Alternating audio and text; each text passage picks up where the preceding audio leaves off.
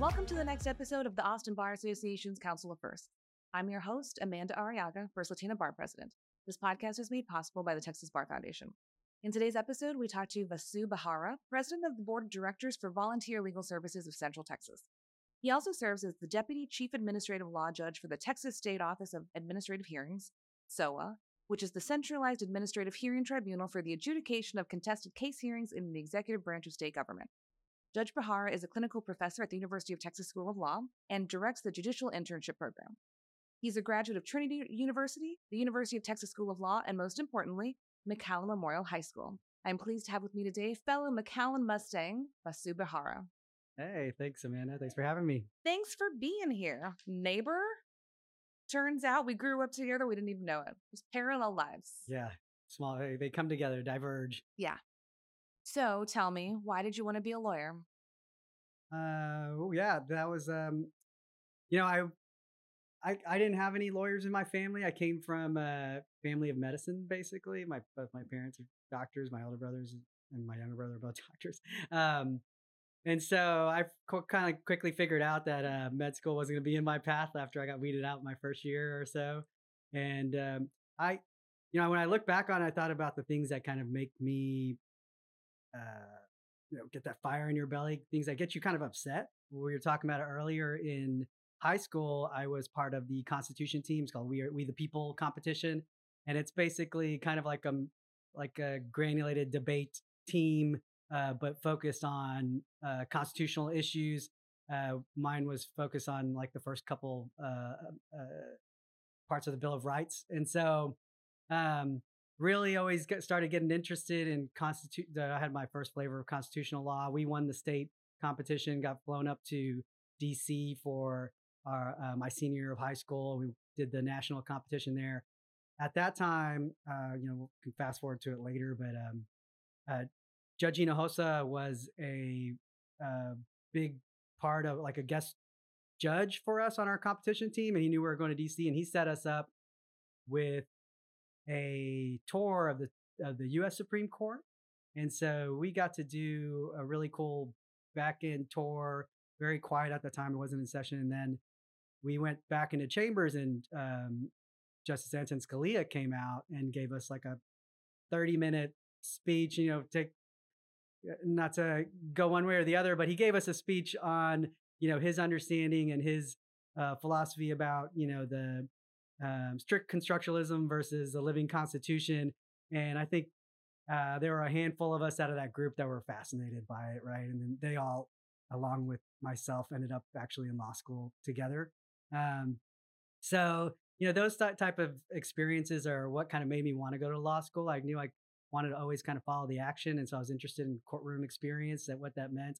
In undergrad at Trinity, I was um, I was a psychology grad, so there's not much you can do with that unless you uh, apply something forward. And uh, but I did a lot of work uh, my junior and senior year. Uh, most of my research stuff was based on juror perceptions, and um, you know, one thing I did was on saliency factors on how if you had a you know how jurors might perceive uh, the sentencing phase if they had like to actually hold the weapon versus seeing a picture and uh, we try to do a lot of different uh, experiments there, a lot of different research. So there was always something driven towards kind of like law, and I didn't know much about lawyering otherwise, but I knew it was something that you can kind of just figure out on your own. So um, that's kind of how I went into law school, and then uh, just kind of got lucky with a bunch of experiences to um, get where I'm at.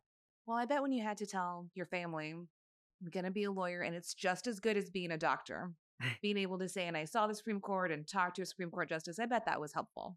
Uh, yeah, a little. Yeah, I don't know. My my um my mom had the dream of like all three of us being doctors, but even and I think even when I was uh um my I always tell her she you know my after my I got my federal clerkship after law school, super fortunate, and uh, my mom was and I moved back to McAllen at that time because I was uh, clerking uh, with Judge Hinojosa and um, in the federal district court in McAllen, and I was lay, living out back at my house, which was not the.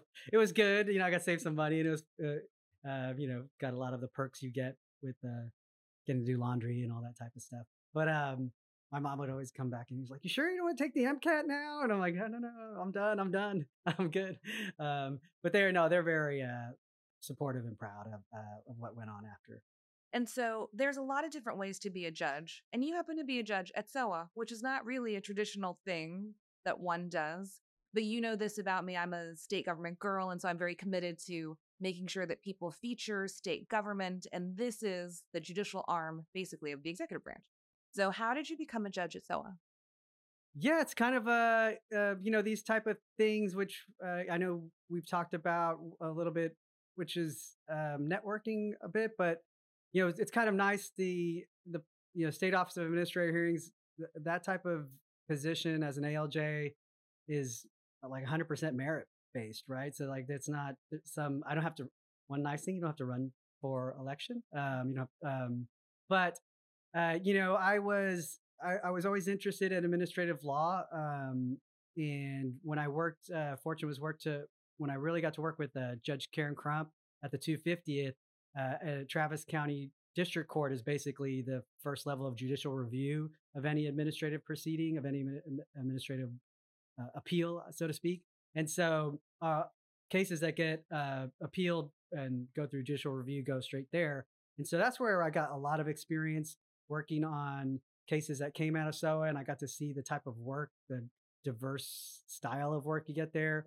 I went into mediation training in around that same time uh, when I was uh, working with Judge uh, Judge Crump, and there was an ALJ in my class of the mediation training at the UT uh, Dispute Resolution Center training, and we knew some other. We had some close friends uh, in the same circles, and I just uh, kept up with her a little bit. I said, you know, just let me know if there's uh, ever an opening. Be kind of interested in what goes on over there. You know, having the experience working for uh, on the federal district court side, uh, you know, as a kind of a right hand for Judge Hinojosa, and then also having later on, you know, several years later with more experience working for Judge Crump, I kind of knew what it was to, you know, I knew that's where I wanted to be at least, uh, you know, working on that side of the bench uh, to help. And it was just an interesting opportunity that came up. Um, one thing that I also really appreciated about, you know, being going to SOAH was that it's a large part legal writing. Um, you know, there's we we preside over uh, you know the agency presides over what 25,000 hearings a year.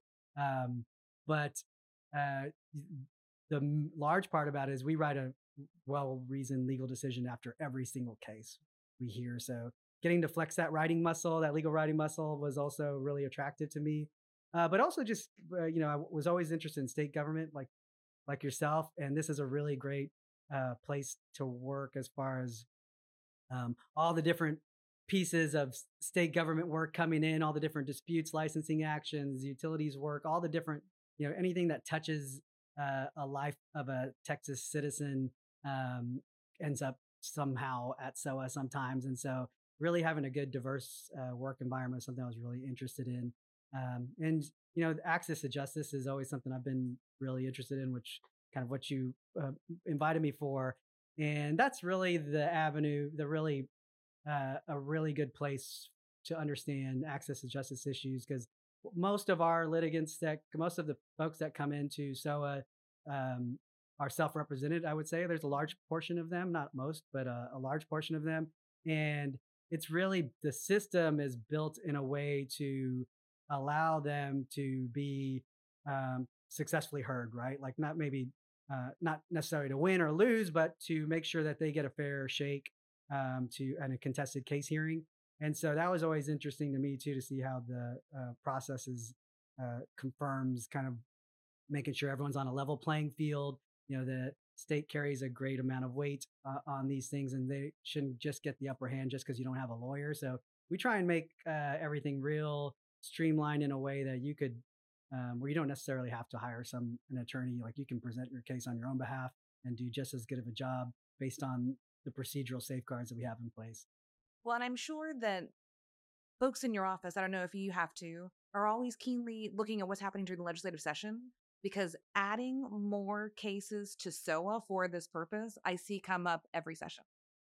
Um, and there's always this like, oh well, if if we need to give the citizens a voice, so let's send them to SOAH.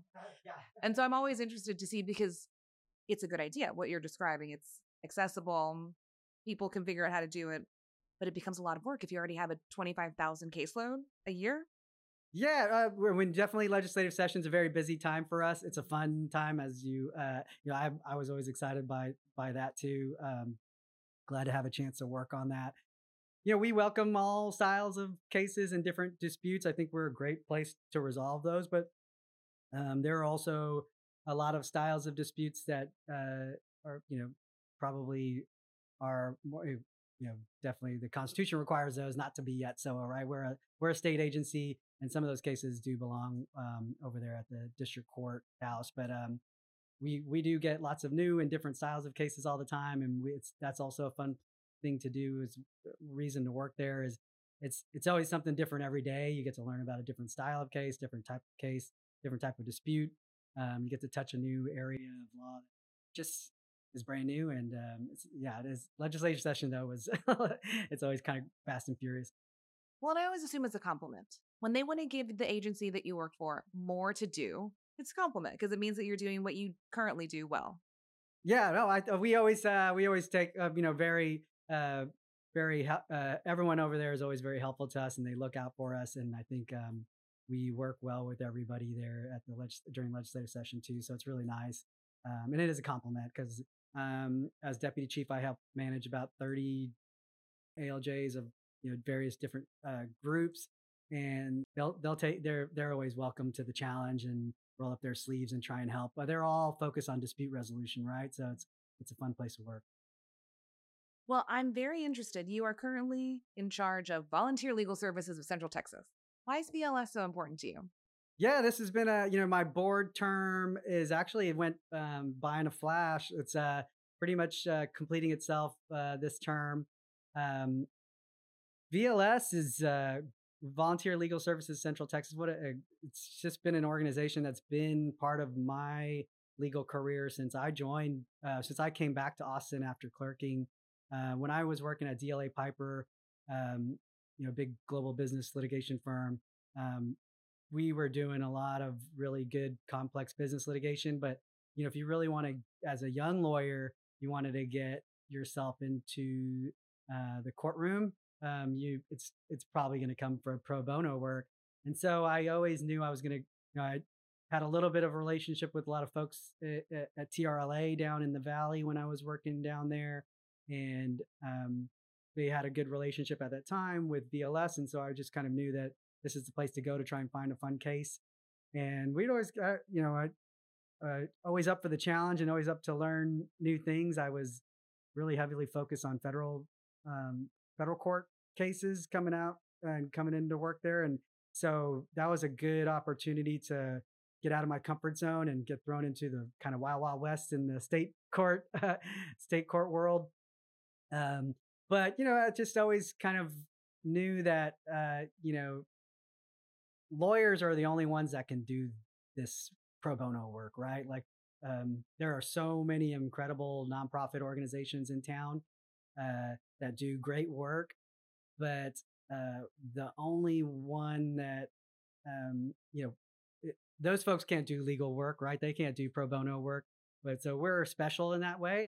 And uh, those cases are are tough. You know, you get to learn that just because there's a, a you know maybe a, a, case involving a um, an indigent client uh, that getting them to understand like that just doesn't mean that you win, right? You know, there are a lot of cases that I took a lot of my pro bono cases we lost. We made good law out of it later, but um, uh, you know, just a great chance to to help the community. The you know, and as you know, definitely wear your lawyer hat in a special way is uh, why I've always been interested in VLS. And then um, you know, getting on the board was uh, really a huge honor for me. So, for lawyers listening who have never participated in VLS because it sounds scary or daunting or like more work when they're already full of work, how can lawyers get involved in VLS either by taking a case or maybe by contributing in other ways?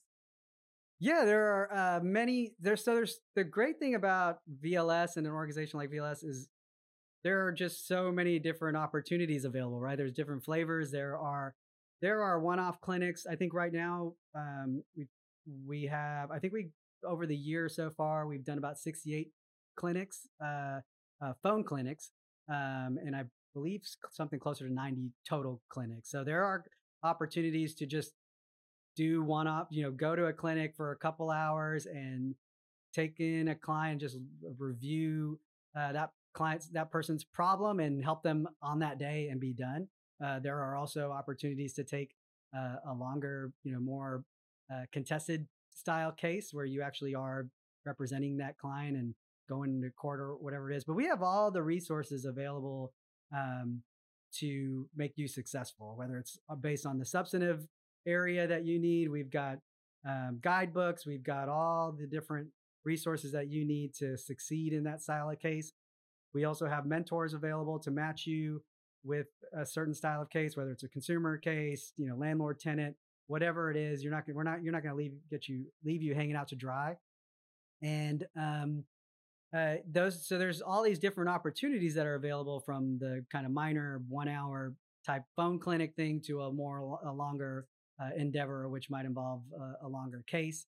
Um, and then there's also you know opportunities to um, to to participate in different ways financially or whatever it is to donate your time or money. And so we have a great director of pro bono legal services who's now also part of the um, on the committee for the austin bar association with the pro bono committee uh, holly toops who really does an amazing job trying to help folks match uh, the right opportunity. Ever have an issue ever have some you're inquiring into some type of pro bono opportunity she's a great resource and can help you get set up on um, you know, maybe you don't want to do like a really hard landing on your first case, or you want to start off, uh, you know, with baby steps, and that's totally fine, and we can always make that happen. Um, but you know, just the diverse range of opportunities, whether it's family law, consumer law, all the different styles of problems that uh, our folks face in our community. There's always, always different ways to help.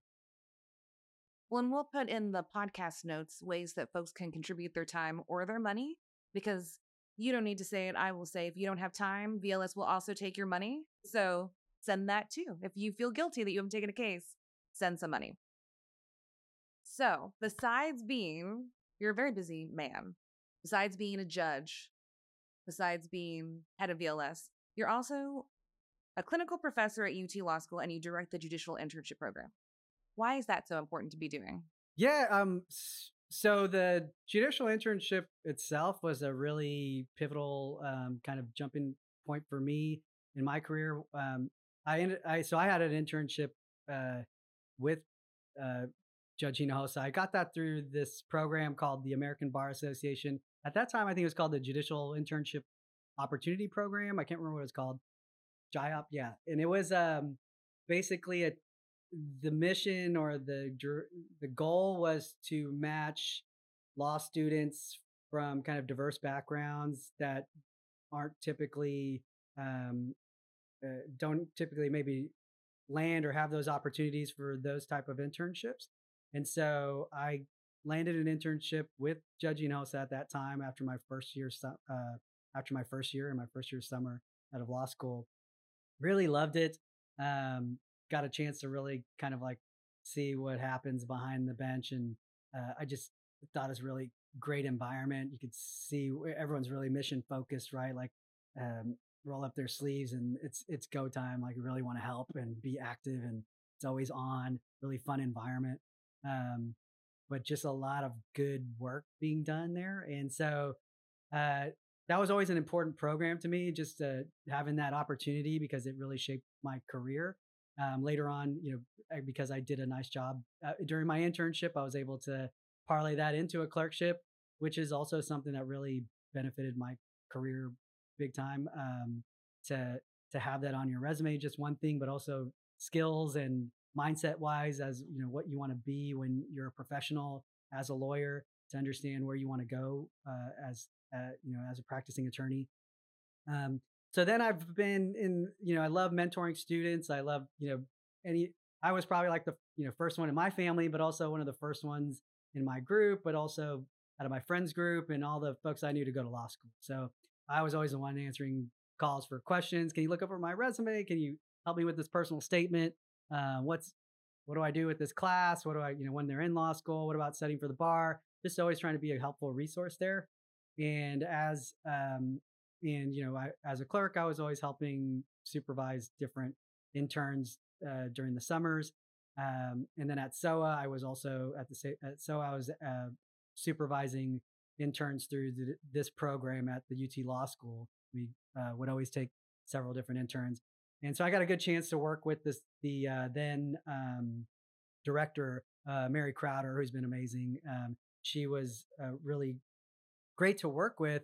She was retiring and kind of um, uh, that's when this opening happened this past semester. So that's kind of like uh, just a perfect storm of things happened and uh, something that I was really interested in. I thought I could, you know, use my supervising experience as well as my um, experience just training some of the ALJs at where I work, uh, knowing, you know, kind of with that mentality, like baby judge school type thing. Um, that's what I thought I could bring to the law school. So it's been a great uh, semester. Went off uh, really well. Um, next semester is shaping up to be really, really amazing. We got like probably um, 12 different uh, internships across the city. Uh, so it's going to be a really fun semester. But I, I, just love working with the students. it's great to have a chance to give back to the law school, which has done, um, you know, my one of my favorite places to be around, um, as you know. And so it's just a, it's, it's kind of luck of the draw type thing for me. Um, it is, uh, it's, extra work, but uh, I probably would have done it for free. You don't have to tell them that. Um, we'll cut that part. Yeah. well, and you're so well rounded that I think you probably give really good advice to the students because you've seen uh, law firms, you've seen judicial branch, you've seen executive branch. Because um, sometimes it feels like you're supposed to come out of a good law school and go immediately make money by working at a big firm. And so you've had a bunch of different experiences. And so you can now tell the students, pick what you like. Right. And I always tell everybody it's like, uh, you know, this is easier said than done, right? Because you have to be, um, some folks just really got to focus on paying off their loans or whatever it issue it is. But uh, I always tell everyone just follow the action. Um, and, you know, I may have done that, you know, probably to my uh, wife's discomfort sometimes too, you know, jumping around a little bit too often. But, um, you know, I, like you said, I've, I've did the federal court uh, thing. I've worked in state court. I've done the biggest firm in the world. I've done the smallest type of firm in the world, you know, solo small firm uh, thing. I worked uh, in house at the Texas Medical Association for a little while too, which was fantastic. Uh, definitely was primarily focused on legislative affairs at that time, government affairs. So that was a lot of fun. Got to work legislative session. But you know, I can always tell folks about the mistakes that you get and you learn from uh, as a young lawyer or as a lawyer just kind of on your own. Um, I've been fortunate to like have like some of the best mentors throughout my career. Um, always amazing uh, folks, and I won't go too much name dropping, but it's like it's when I look back on, it, I'm like, wow, these you know legends in the legal field just or just super ultra smart, good natured people who can teach you that you know what I try and uh, tell our law students like yeah, being a lawyer is a job. It's a great job. You know, it can pay really well, but it's really a profession. And so, how do you contribute to the profession? How are you going to aim your career to like advancing the profession? Because when that happens, is when things start coming together. Um, you really start helping yourself, but the community and helping people around you. Um, so that's what I try and um, talk to them about is like some of the mistakes I've made, whether it's workplace environment, right? Because um, folks don't know, uh, you know, you want to advance your communication skills, interpersonal communication skills, but also out to the court. But then also, um, you know, how do you continue and push yourself and become like a big player in the profession to really advance and keep keep everything going? Because you could you can always fall into a little bit of a rut where you're not super involved and just focused on one thing, and that's great. But um, you don't want to spread yourself too thin either. But uh, try and try and give uh, folks a different flavor of all the different opportunities and what might work for them and what might not. Well, that's why if I see your parents over the holidays, um, I'm going to tell them lawyers help people too. We just help them with our words, right? With our with our words and our writing. That's how we help people. Not all of us like blood and sick people and germs all the time. So that's how we choose our paths. So my final question is: What advice would you give to lawyers in Austin who want to get involved but don't know how? Uh, this is probably one of the best spaces is the Austin Bar Association. I mean, when I, yes, and these are all just kind of like lucky stories again, but it's like, uh, you know, I wanted to be involved, right? So you stay involved in VLS, but then I also wanted to get involved in local bar because this is the best place to meet attorneys that are maybe not in your specific area of practice, or maybe they are and you just don't get out of your circle too much. Um, so I joined, it wasn't the first, it was the second class of the um, AYLA Austin Bar Leadership Academy. And I got to meet an amazing group of folks, uh, various attorneys working in different areas of practice.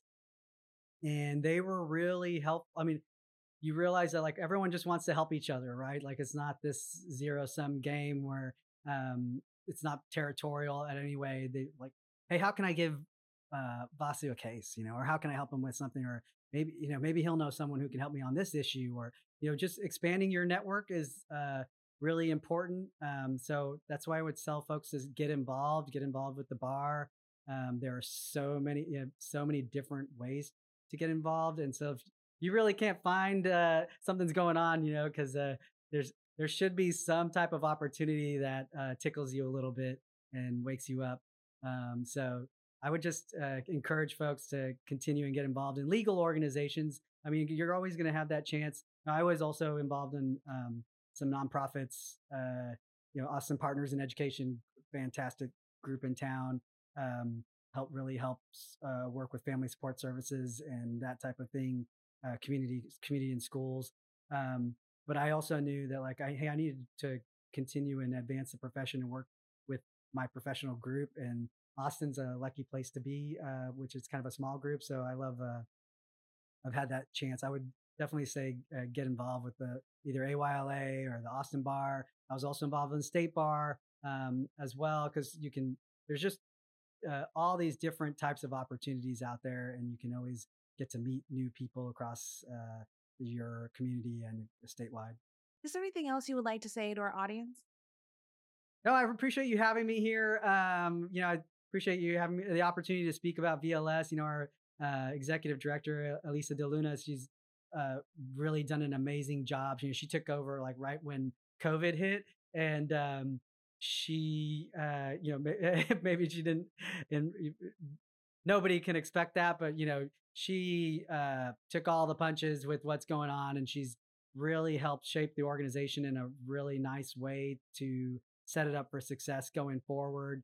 Um, I think there are some amazing opportunities there to really help the legal community.